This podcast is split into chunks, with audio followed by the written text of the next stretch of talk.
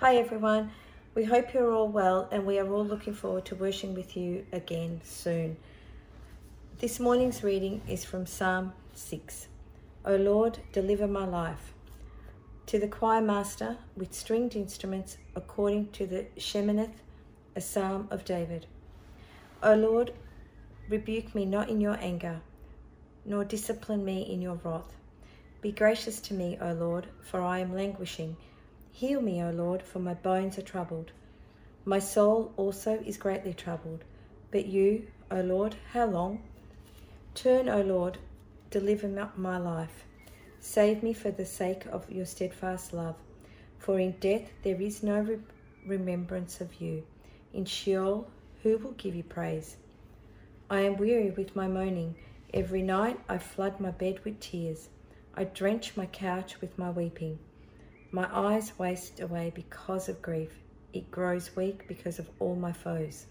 Depart from me, all you workers of evil, for the Lord has heard the sound of my weeping. The Lord has heard my plea. The Lord accepts my prayer. All my enemies shall be ashamed and greatly troubled. They shall turn back and be put to shame in a moment. Amen. Good morning. Um, it's good to be back with you again this morning. And uh, how fun to see so many faces again this morning. Joel leading us in worship, Tammy with the Bible reading, Phil's life group, and Mick uh, leading the service. Um, I just enjoy seeing them and, and, seeing different faces. And, and I don't know if you were part of it last week. I, I hope you were, but we got together for, we did the, our first kind of all of church coffee breakout thing and it was good fun seeing different faces then too and, and, and just having a good old chat. Um, it's great being part of community. Community is one of those things that uh, maybe we've found or you found a little harder in this season to build. But I feel appreciative that God has given us ways to uh, be able to do that, um, even uh, via our computers and that. And I feel appreciative for One Hope Community Church and, and all that we can be for each other. My name's Andrew. Um, if you don't know me, if you're watching, you don't know me, I'm one of the pastors here, and, and it's my privilege, and I'm looking forward to sharing the word with you this morning. Uh, Tammy has read the psalm that we're focusing on today, and as we preach through the first seven psalms, um, today we find ourselves at Psalm 6. Um, we've enjoyed listening to or, or, or hearing and um, understanding more of the first five psalms. Um, or at least I've enjoyed them, and I hope you have as well. And I'm learning much, and I'm, I'm, I'm learning new things. I'm seeing, you know, I'm being reminded of God's blessing, um, His presence, um, His salvation, His guidance, and His mercy, and His peace that we can find when we rest, and His righteous paths. And there's so much more. There's so many reminders, and sometimes it's a kind of a a new sense that you get, and sometimes um, it's something you already knew, uh, but it was a great reminder and a great encouragement. So I've really enjoyed it, and I hope you have as well. You know, today's psalm is just a little different. I don't know if you picked that up when you heard um, Tammy reading it or when you read through it yourself. You might you'd be forgiven for calling it a dark psalm if you like. It seems tough and very low. In fact, um, at the start of it, it says to the choir master with the stringed instruments according to the Sheminith. Um, I think I said that right. Uh, it's a song set to the Sheminith. Well, you know, I'd like to sound really smart, but I looked that up. And what it is, it is actually the lowest of instruments, or it denotes the lowest of voices, or it's set to the lowest possible tone. Now, I'm not saying that that's inspired, but boy, it does seem appropriate to hear this psalm in a really low voice with a low instrument, etc., doesn't it? It's also the first of what are called the penitential psalms. there are seven penitential psalms, or some would call them psalms of lament too. Um, to be penitent is to, um, to, to have an awareness of sin and, and a desire to repent. An awareness of sin and a desire to repent is, is to be penitent. And this is the first of the penitential Psalms that we see in this book of Psalms. We're not exactly sure when this psalm was written or under exactly what circumstances it was written. There's lots of speculation. except that we do see that David is not in a good space. You'll notice the overarching tone of the psalm is one of anguish uh, and, and, and despair. And, and some and some commentators would also call it a psalm that denotes spiritual depression. Some commentators call it the, uh, the night time of the soul or the dark night of the soul, David's dark night of the soul. H- however, it's called, or however you understand it, it sure is a serious cry that David issues here, isn't it? It's not just a minor inconvenience or I've stubbed my toe or things are not working in my favour. It's not a, a minor situation. When we read through this, we get a sense that this is not minor, this is not a simple thing. And in fact, in my Bible, it's, it's titled above that, it's titled, O Lord, deliver my life. Um, and then in verse 3, we, we see that, that cry, How long? And that's a cry of pain. So we, we understand that this is not just a, a minor situation, this is not a minor scuffle or one of these little inconveniences that David goes through. It's a serious cry that David is issuing here. And I think, but I think if we look at the psalm, we see we see two major things. We see what the sources are for David's real anguish, why he's lamenting, and why he's penitent. But we also see the hope that he finds and, and, and the hope that he clings to. And as we talk about this psalm, I want us to see those two. I want us to understand those, those couple of things. So if we look at the sources first, uh, uh, the sources of David's real anguish. There are, there are three contributing factors that we can see to David's anguish and depression. Three things that he laments over or he is miserable, miserable about, if you like. The first is the, a consciousness or a conviction of sin. Uh, the second is some kind of physical ailment or illness, something that's physically ailing him. And the third thing we can see in there is, is persistent enemies or opposition. So, if we look at those, if you look at verse 1 and 2a, we can see that David was deeply troubled by his sin. And if I read that, I would say, O Lord, rebuke me not in your anger, nor discipline me in your wrath. Be gracious to me, O Lord, for I am languishing. He was deeply troubled by sin. Languishing is a, I'm not sure we use that word anymore nowadays, but languishing is this sense of, this sense of, oh, I'm, there is no hope. I, am just, I can't see any hope. He says, I'm languishing. He's troubled by his sin. And, and perhaps there is a particular sin on David's mind. We don't get to know that. Again, there's lots of speculation. But we know that he acknowledged his sin and he asks God to go easy. Don't rebuke me in your anger. Don't discipline me in your wrath. Rather, be gracious to me. You see, David knew that he was deserving of the rebuke, that, um, that he deserved God to not be gracious. You don't ask someone to go easy if you don't even think you deserve it, do you? So we understand that David was, de- he knew that he was deserving of the rebuke. He's not trying to avoid discipline, but he's asking for it to come out of love. He's asking for a God that loves him to be gracious to him. And one of the key things that I notice, and, and I, I'd like us to notice, is that he does ask. He doesn't hold back from asking. He recognizes um, that he is deserving a rebuke. But even though I deserve this, God, I ask you to be gracious. And there's a hint there, isn't there, of David's relationship and, and his understanding of his God. So the first thing was we see a consciousness of sin and this sense of conviction. And the other contributing factor we see to David's misery or, or, or, his state of depression and where he is is in verse 2b, the second part of verse 2, where he says, Heal me, O Lord, for my bones are troubled.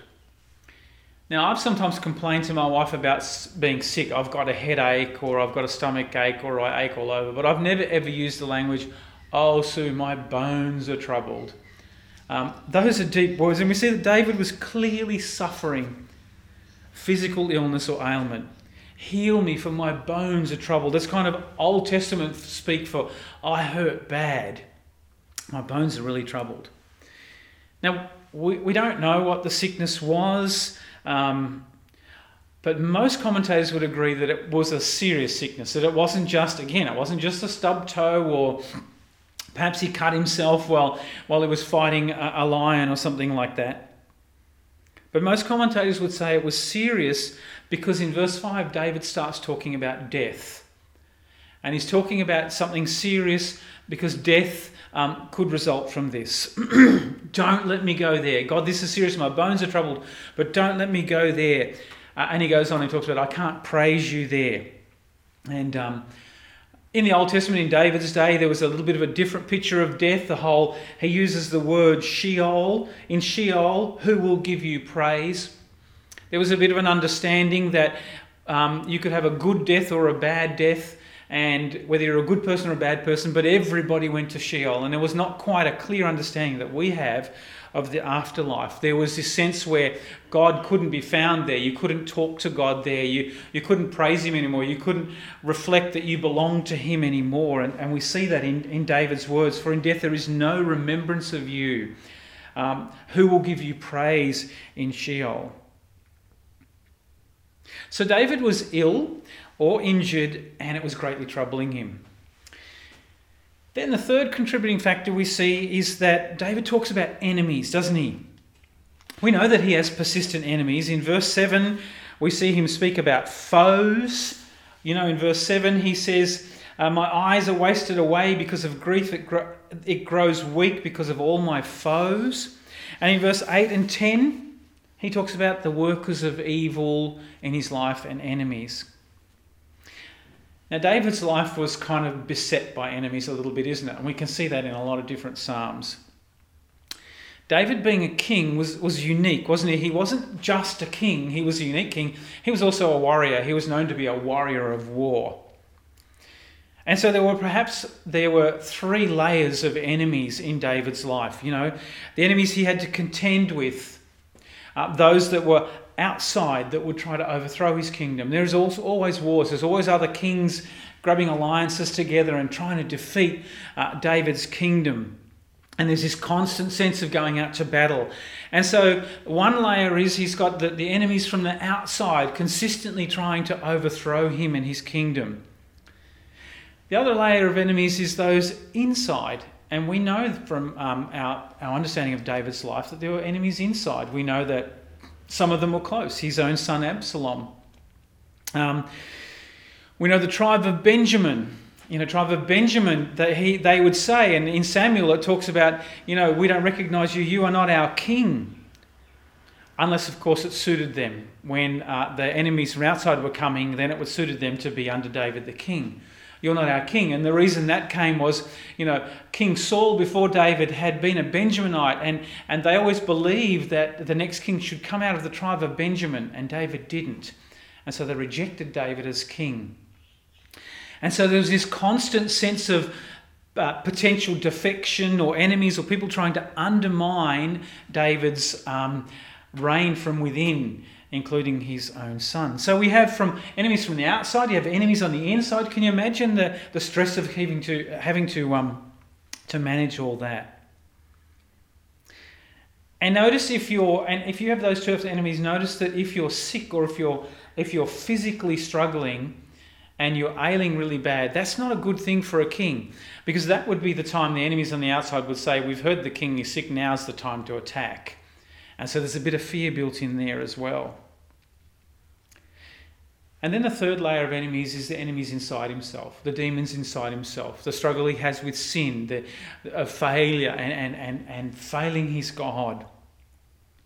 So these three things are really real. These three enemies are really real in David's, and it's causing quite a depression. These three things his sin, his illness, and this constant sense of enemies were causing David a sense of weariness, of languishing. And as I was reading that, and, and I wanted to ask, can you feel it as you read it? When you read through that, do, do you feel it, or, or, or when you hear it, if someone reads it to you, can you feel it too? That sense of, of, of weariness, of misery, of, oh my goodness. You know, it's important to say here that weariness and depression are also a part of the Christian experience. the fact that David is in despair and perhaps even in depression doesn't mean he's not a believer. You know, um, we can sometimes get in situations as Christians, or we can behave as Christians, or perhaps you've encountered someone who who's really positive and, and they find it really difficult to deal with people that are struggling. And, and if you're struggling with uh, and you're miserable or you're, you're weary or depressed, you, you don't feel as welcome because you feel like you've got to be up all the time. You know, despair and depression doesn't mean you're not a believer. The reality is that our journey in life can and will take us through seasons where we don't feel that joy, joy, joy deep in my heart. You remember that song? You know, I've got joy, joy, joy down deep in my heart. The reality is that life will take us through seasons where that isn't always true. Now, that could be one big thing or one large season in your life or a big thing, but it can be a bunch of little things that build up and cause you to be weary as well. And so it's okay to express to God. It's not a sen- it's not a uh, an indication of not believing in God. And for David, these three things are eclipsing all of his life. It's all encompassing. It's not just a, you know, my work life or my family life or my social life is, is you know, he uses language where it's affecting all of his life. It's affecting his rest. And we've talked about rest. I remember Glenn shared in Psalm 4 about restlessness and sleep and that. But David says, you know, and if we have a look in verse 6, he says, I'm weary with my moaning. Every night I flood my bed with tears. I drench my couch with weeping. Now, the bed was, was what they talked about. That, that, would, that would have signified his night was full of misery. The couch was where a king would sit during the day. And what he's saying there is, my day is also. He's saying, it's actually taking my whole life. This is a day and night thing. And then we see in verse 3 where David says, My soul is greatly troubled. Um, I'm anguished. I'm vexed in some translations. And the original language would indicate depression. And he finishes with, Oh Lord, how long? Because I don't know if I can deal with this. And it kind of, you end up on this low point when you read that. And you're almost with David, you're thinking, Oh my goodness, what good can come out of this? Sin, sickness, opposition, those three things are also not foreign to us. They are also a part of our life, aren't they? And that's why this psalm and, and lots of other Psalms are helpful for us to meditate on and to, to learn to hear God through and to understand God through. Have you ever got to this point? Have you ever said, maybe not out loud, maybe just in your head, or maybe even out loud, how long will this go on? I can't deal with this. Has that ever been something you've dealt with? And maybe you're feeling it now. Maybe, you know, in our current situation, how long before I can see my friends? It might just be that. Or it might be a sickness that you're struggling with, or a relationship that's not going right. Or maybe it's a, a sin or a habit that you, you've been struggling to break through, or, or a connection with God, or a feeling distant. Maybe it's a dream that, that you've been waiting on for a long time. You know, Think about it. What might it be for you? Have you ever said, Oh, how long? When, when will this end? When can I get past this? Um, I, I don't know if I can deal with this. If this is the way it's going to be forever, I, I don't know if I want this. Have you ever done that? If you have, and I have, then you're in good company here with David, aren't you? Because let's look now how David reacts let's look at the hope that he has and he grabs hold of. Let's see the hope that he has. And the message is that that hope is for us as well. In verse 2, we see it already. He says, Be gracious to me, O Lord, for I am languishing. Heal me, for my bones are troubled. And like I said earlier, David acknowledges his sin, that he deserves the rebuke that's coming to him. And yet he asks God to be gracious because he knows God. He knows that sin greatly displeases God, but he also knows that sin, his sin, doesn't separate him from God, that he can still ask God to be gracious. That's a really important thing to understand, isn't it? He knows that his sin displeases God. He knows that it, it, it can make God angry, it can disappoint God. It's not. But he also knows God well enough to know that his sin doesn't separate him from God, that he can still go to God and ask him to be gracious. He asks God for mercy. He acknowledges his sin, but then he asks God for mercy. You know, we shouldn't sin. We know that. We, we tell kids that in, in Sunday school or in Turbo Kids or when they're growing up, you know, you shouldn't do bad. You shouldn't sin. Because it doesn't honour God. And that's a message for us as adults too. We shouldn't sin because it doesn't, uh, it, it offends Him. But the truth we need to know is that sin does not separate us from God. It doesn't cause His ears to be blocked. God does not abandon us because of our sin. And that's the truth. Our sin, whilst it displeases God, doesn't separate us from Him. And the good news for us is that God has been incredibly gracious. You know, David's asking for God's grace, and, and I'm not sure what grace looks like for David. I'm not sure what, what it means for him or how he might experience that. But the good news for us is that God has been incredibly gracious. We, have, we are not and have not been treated as our sins deserve. David didn't know the half of it, but we do. Through Jesus, we've been extended amazing grace, haven't we? You know, Tim Keller defines grace like this. There's lots of definitions of grace, and Tim Keller's probably got a ton of them as well. But he says this Grace is favour you don't deserve from someone who is not obligated to give it. Let me say that again. Grace is favour you do not deserve from someone who's not obligated to give it to you. Now, we don't, or at least I don't, always feel that favour.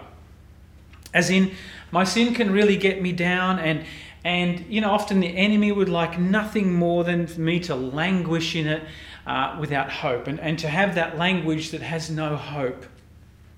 You know, things like, I'm too bad, I've, I've done too much wrong, you know, I, I certainly couldn't come into the presence of God, or, you know, things like that. And maybe you can identify, maybe you've had seasons like that. you know, um, I don't always feel that favour, and perhaps you don't either. But this psalm tells us that, like David, you and I can call on God. We can ask God to remind us of his graciousness. You know, and, and grace, uh, it doesn't matter who you are, God's grace is something that that is far reaching. And Tim Keller went on in this same message when he talked about grace, and he talked about the reach of grace for every single human being. And he said this No one is good enough that they don't need grace, and no one is bad enough that they can't find grace. Isn't that comforting? On the one hand, that's, that's challenging uh, to those of us that feel like I'm doing okay. No one is good enough not to need grace. And it's there for us. And no one is bad enough that they can't find grace. And that's really comforting, isn't it?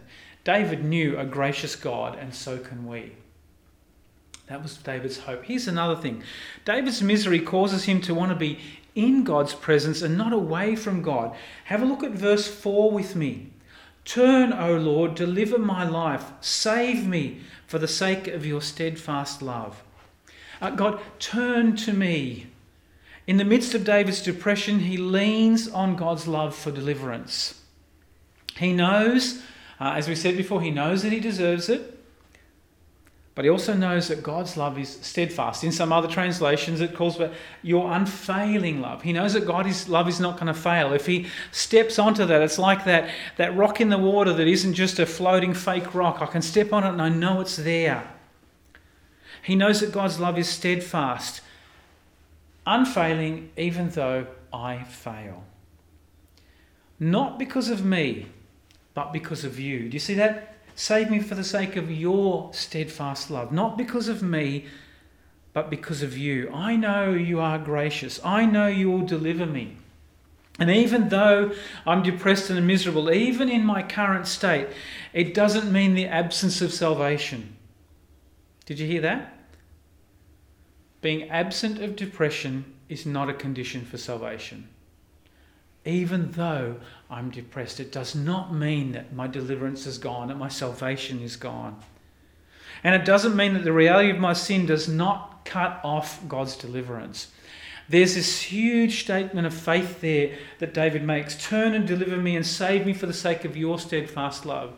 He knows that God's unfailing and steadfast love is dependable, that He's not, but God's love is. And that's what he that's why he says, So turn to me. I can be in your presence because of who you are. If I was going to come into your presence because of who I am, and then I probably would want to be shy away from you. Have you ever felt like that? But no, turn to me, God, because of your steadfast love. The presence of our sin and the reality of it doesn't nullify our deliverance. Why is that?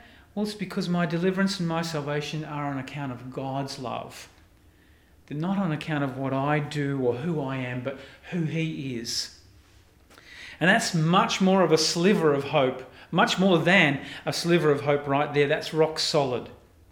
David knows this, and so can we. You know, the enemy would often whisper in our ears, or would like to whisper in our ears, that our languishing in sin, our sickness, or the opposition we have in our life would suggest somehow that our salvation is at stake, that somehow our salvation is threatened because of it. That's what the enemy would like us to think, but nothing could be further from the truth.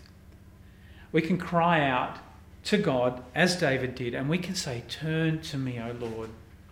I am not worthy, but because of your steadfast love, I can and I want to be in your presence. That's hope as well. And the third thing that I see with David is he knew that God would and did hear his prayer and accepted it. And we see that in verse 9 and 10. Let me read those with you. Verse 9 and 10. He says, The Lord has heard my plea, the Lord accepts my prayer. All my enemies will be ashamed and greatly troubled. They'll turn their back and be put to shame in a moment. God would and did hear his prayer and accepted it. Whose prayer? His prayer. This sinning saint. This sinning saint's prayer was heard and accepted by God, and David knew that, didn't he? He knew that he belonged to God, that nothing would stop him from hearing his prayers.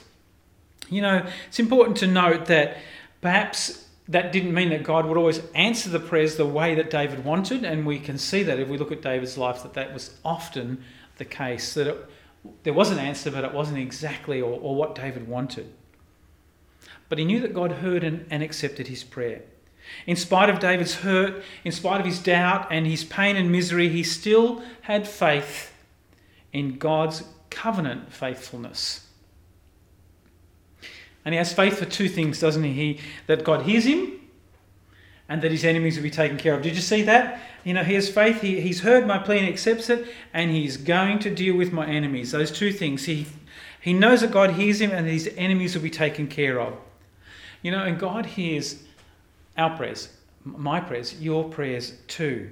In spite of our hurt, in spite of our doubts, and perhaps in spite of our wavering sometimes and or misery, and, and, perhaps you've had seasons of depression and anxiety and low times. This reminds us that we can have faith in our covenant God.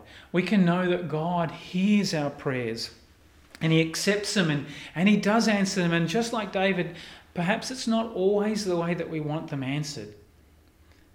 But that doesn't mean He's not hearing. He does hear our prayers and He accepts our prayers. You know, and I'm think, I was thinking when I was doing this, and, and by the way, David had such a small idea of what, you know, when, when he says, and, and, and God is going to take care of my enemies, He's going to deal with my enemies. You know, David had a small picture of that, you know. He had no idea what it would look like when God stepped into the world with his son Jesus. That the enemy would be taken care of. We see that now, don't we? God has taken care of our enemy, the one who would seek to defeat us and, and destroy us. This whole psalm is a testimony to David's bold and humble confidence. At first, when you read it, it looks like this whole psalm is just showing us that, boy, you can be miserable, but you know you can you can seek God. But really, if you have a look at it, this is a testimony to David's bold and humble confidence, despite where he is. In a, in a less than ideal moment in David's life, he's bold and confident. And maybe that's a great lesson for us too. He was bold in verse 1 and 2, asking for mercy and grace, even though he knew that, that he was wrong and that he did, perhaps didn't deserve it. He was bold in verse 4, asking for deliverance and, and appealing to God's love. Because you love me, God, you know, deliver me. He was bold to declare that God heard and accepted his prayer. Can you talk to God like that? You know, I, I know I messed up, God. I, I know that that was wrong, and I know I keep messing up. But don't rebuke me in your anger. Don't, don't be gracious to me. I know that, um, that I, I, I, wander into the wrong places. I know that I think wrong, and, and I know that, um, that perhaps um, I disappoint you. But Lord, hear my prayers, accept my prayer. I'm struggling with enemies around me and, and um, the things that keep battling me. But Lord, defeat my enemies. Can you talk to God like that? Can you go with bold confidence to God, even in a time where you've messed up. You see, the season for asking for grace is not only in the ideal times. You know, those are times when it's ideal, those are times that it's much easier to reflect on grace. And it's much easier to celebrate grace and talk about that. But the season for asking for grace is not only in those times, isn't it? It's when we're really down. It's when we're feeling dirty, perhaps. Boldness is going into his presence even when it's messy. You know, sometimes we have this faulty theology, don't we, that God can't work with a dirty or messy life. The truth actually is that those are the only lives that He works with. Am I right? None of us have no dirt. Those are the lives that God works with. That's called redemption. This gives us confidence to approach God ourselves. You know, the, the writer to the Hebrews said this, and this is a great encouragement for us in Hebrews chapter 4, verses 14 to 16, and I think you'll have it on the screen there. The writer says that since we have since then we have a great high priest who has passed through the heavens, Jesus, the Son of God. Let us hold fast to our confession, or our confidence perhaps. For we don't have a high priest who is unable to sympathize with our weaknesses our sin, our sickness, and our opposition. But one who in every respect has been tempted as we are, yet he did not sin. Let us then, and this is the verse, isn't it? Let us then with confidence draw near, turn God, draw near to the throne of grace, that we might receive mercy and find grace in our time of need. You see, that's what David had. He found grace in his time of need. That reminds us of who Jesus is and how we can approach him for what he has done for us. David, in his uh, depression, in his languishing, turned to God with bold confidence and asked for mercy. This psalm is a gift to us. It shows us that sin, doubt, misery, being down, attacks, and even depression are no reasons to draw away from God. On the contrary, David shows us that they're reasons to go to God. Seek Him, press into Him confidently, because He already knows and He hears our heart. he hears our heart's ache and He accepts us because we're His. The enemy would like to see uh, like us to see ourselves unhitched from God because of our circumstances, but the cross tells us that we are never unhitched from God. And our deliverance, both now and eternally, is sure. It's fixed in His steadfast love, in His unfailing love, in Him. Oh, it doesn't always immediately change our circumstances. It doesn't mean that instantly after a prayer like that, that, that everything changes. And I'm sure, and we know that that wasn't the case for David. But it helps us to see that he's with us right where we are. That Jesus didn't always promise to take us out of situations, but he did promise to be with us right in them. Jesus is with us. He hears us. He heals us. He accepts us and He will deliver us because of His love that is steadfast and unfailing. You know, there's an old hymn that that has a few wonderful verses, and, and it's not a popular hymn, and I don't know if you've ever ever seen it or heard it, but there's a few verses in there, and I just want to read them to you. Just in closing, uh, they'll be on the screen, and I just want to read those you. They're very encouraging. And, verse one says, "Jesus, what a strength in weakness! Let me hide myself in Him. Tempted." tried and sometimes failing, He, my strength, my victory wins. Jesus, what a help in sorrow, while the billow over me roll. Even when my heart is breaking, He, my comfort, helps my soul. And Jesus, what a guide and keeper. While the tempest still is high, Storms about me, night overtakes me.